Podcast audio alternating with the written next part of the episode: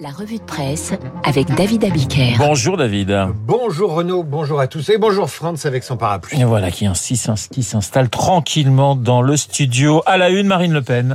Pourquoi Marine Le Pen et pas Yannick Jadot, Philippe Poutou, Éric Zemmour, Jean-Luc Mélenchon, Yannick Jadot, Anne Hidalgo, Nicolas Dupont-Aignan, Fabien Roussel, Emmanuel Macron ou Valérie Pécresse Vous les avez Pourquoi tous cités, c'est très bien. Bah oui, je fais plaisir au CSA parce que les sondages donnent Marine Le Pen au second tour et qu'elle mène, selon Libération, une campagne à bas bruit qui profite des vociférations d'Éric Zemmour. Libération parle d'une campagne apaisée et ose ce titre sur lequel je vais m'arrêter. En campagne, Marine Le Pen a le chien libre. Je répète, en campagne, Marine Le Pen a le chien libre. Le chien libre. Jamais Libération n'aurait osé la vulgarité avec une Anne Hidalgo un Yannick Jadot, évidemment, dont les campagnes ne sont pas plus palpitantes que celles de Marine Le Pen. Le chien libre pour évoquer une candidate à la présidence de la République, c'est un peu dommage pour un journal de n'offrir à ses lecteurs que l'anathème sur l'adversaire, sur l'adversaire de droite. Autre exemple, Pierre Rosanvallon, page 20, donne une interview intéressante au journal. Que reprend Libération en gros titre Macron est devenu la figure centrale de la droite française. En qualifiant Macron de figure de la droite, Libération pense avoir découvert l'Amérique et fait son travail de journal de progrès, de journal de gauche. Mais non, tant que la presse de gauche et avec elle la gauche pensera que sa mission est de faire barrage à la droite, de pointer du doigt la droite, de se pincer le nez quand une idée est de droite, eh bien cette presse-là creusera la tombe de ceux-là même qu'elle prétend soutenir. J'en ai terminé et j'en reviens à Marine Le Pen qui fait également la une de l'opinion. Jusqu'où ira Marine Le Pen se demande le quotidien libéral. L'opinion qui révèle que lundi au siège du Rassemblement national, les cadres ont enfin tenu une réunion qui traduit leur confiance dans l'issue de l'élection. Une réunion sur la stratégie d'entre-deux tours. Ils sont ainsi quasi certains que leur championne y sera au deuxième tour. Et l'opinion d'expliquer comment la candidate a retrouvé son niveau de 2017 dans les intentions de vote, pourquoi son entourage croit cette fois qu'elle peut gagner, comment elle a écouté son intuition en faisant une campagne de pouvoir d'achat et non une campagne d'identité comme Zemmour. Et l'opinion observe bien, lui en a pris. Car lorsque la crise ukrainienne a éclaté, elle s'est retrouvée moins exposée qu'Éric Zemmour, qui fait cette semaine la une de valeur actuelle avec ce titre, Le Dynamiteur. Mais si Zemmour a dynamité quelque chose, c'est peut-être les Républicains, et pas le Rassemblement National. Les Républicains qui font la une de l'Express avec cette question, les LR vont-ils disparaître? Et si le meilleur dynamiteur de la droite républicaine, c'était tout simplement Sarkozy? Sarkozy qui se tait, Sarkozy qui fait savoir qu'il n'ira pas ce dimanche au grand meeting de Valérie Pécresse, porte de Versailles. Sarkozy qui fait la une par son silence, la une du Parisien aujourd'hui en France. Dans l'entourage de la candidate Valérie Pécresse, on lance qu'il ne faut pas se polariser sur le silence de Sarkozy. Un proche n'est pas de cet avis. Mon idée, c'est qu'il aurait fallu l'envoyer... Je n'en dis pas plus, je fais pas comme Libération. Je reviens à Marine Le Pen, que vous retrouvez en une de la Croix pour y dérouler ses convictions sur l'autorité de l'enseignant. La Croix qui a mené une enquête sur... Les amis de la Russie en France. Parmi les personnalités pro-russes du monde politique, universitaire ou religieux, rares sont celles qui ont changé de discours depuis le début de la guerre, explique la Croix.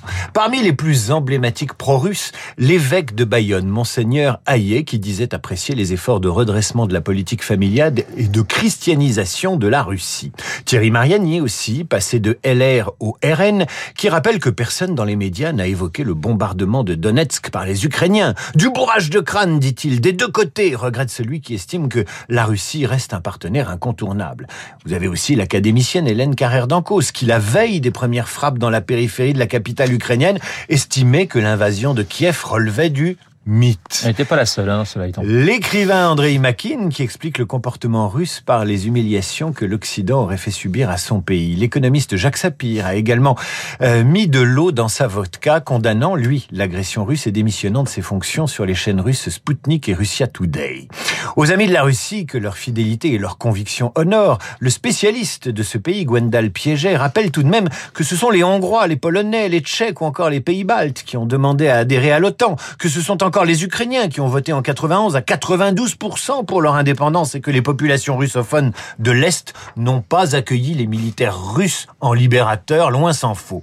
Mais pas question de reprocher à Mariani, Carrère d'Ancos ou encore Monseigneur Hayet leur sympathie pro-russe. L'histoire est longue et du procès en mauvaise fréquentation au macartisme, il n'y a qu'un pas qu'il ne faut pas franchir. Il y a trop fréquenté les cabinets de conseil, on en arrive à l'affaire McKinsey.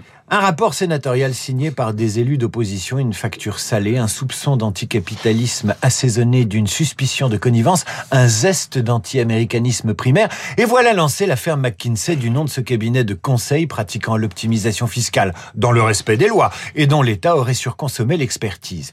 Dans les journaux ce matin, 50 nuances d'appréciation et d'analyse sur l'utilité, le coût, la méthode de ces prestataires de matière grise. Dans les échos, l'économiste Jean-Charles Simon estime que cette affaire en épingle est le symptôme du populisme exacerbé dans une fin de campagne morte-née, le coupable rêvé des ennemis toujours plus nombreux de la démocratie. Jean-Charles Simon rappelle que le recours aux consultants dans le secteur public représente moins d'un milliard, soit 0,3% de la masse salariale de l'État. Et que comparativement à l'Allemagne ou au Portugal, la France recourt peu à ses cabinets. L'opinion revient pour sa part sur la sortie du dernier livre du prix Goncourt 2018. Nicolas Mathieu, dans son livre Connemara, décrit le milieu des consultants, je le cite, ces petits hommes en costume bleu qui viennent dans chaque entreprise, dans les grands groupes et les administrations pour démontrer, à coup de diagnostic irrévocable, l'inadéquation des êtres et des nombres, expliquer aux salariés ce qu'ils font et comme il faudrait le mieux faire. L'opinion qui rappelle qu'en son temps, la Macronie avait encensé le précédent livre de Nicolas Mathieu, leurs enfants après eux, y voyant une critique de la société euh, dont l'ascenseur social est bloqué. Peu de risques, conclut l'opinion, que cette fois, un soutien du président revendique l'héritage politique de la charge littéraire de Nicolas Mathieu contre les consultants. À lire ce matin sur le même sujet les propositions de la Fédération Syntec qui réunit les entreprises de conseil et d'ingénierie françaises. Huit propositions pour relancer l'économie française. Eh bien, je vais vous le dire, tenez-vous bien, c'est intéressant, c'est écrit en français et pas en globiche ou en franglais, et en plus, c'est gratuit. Vous trouverez ça sur syntec.fr.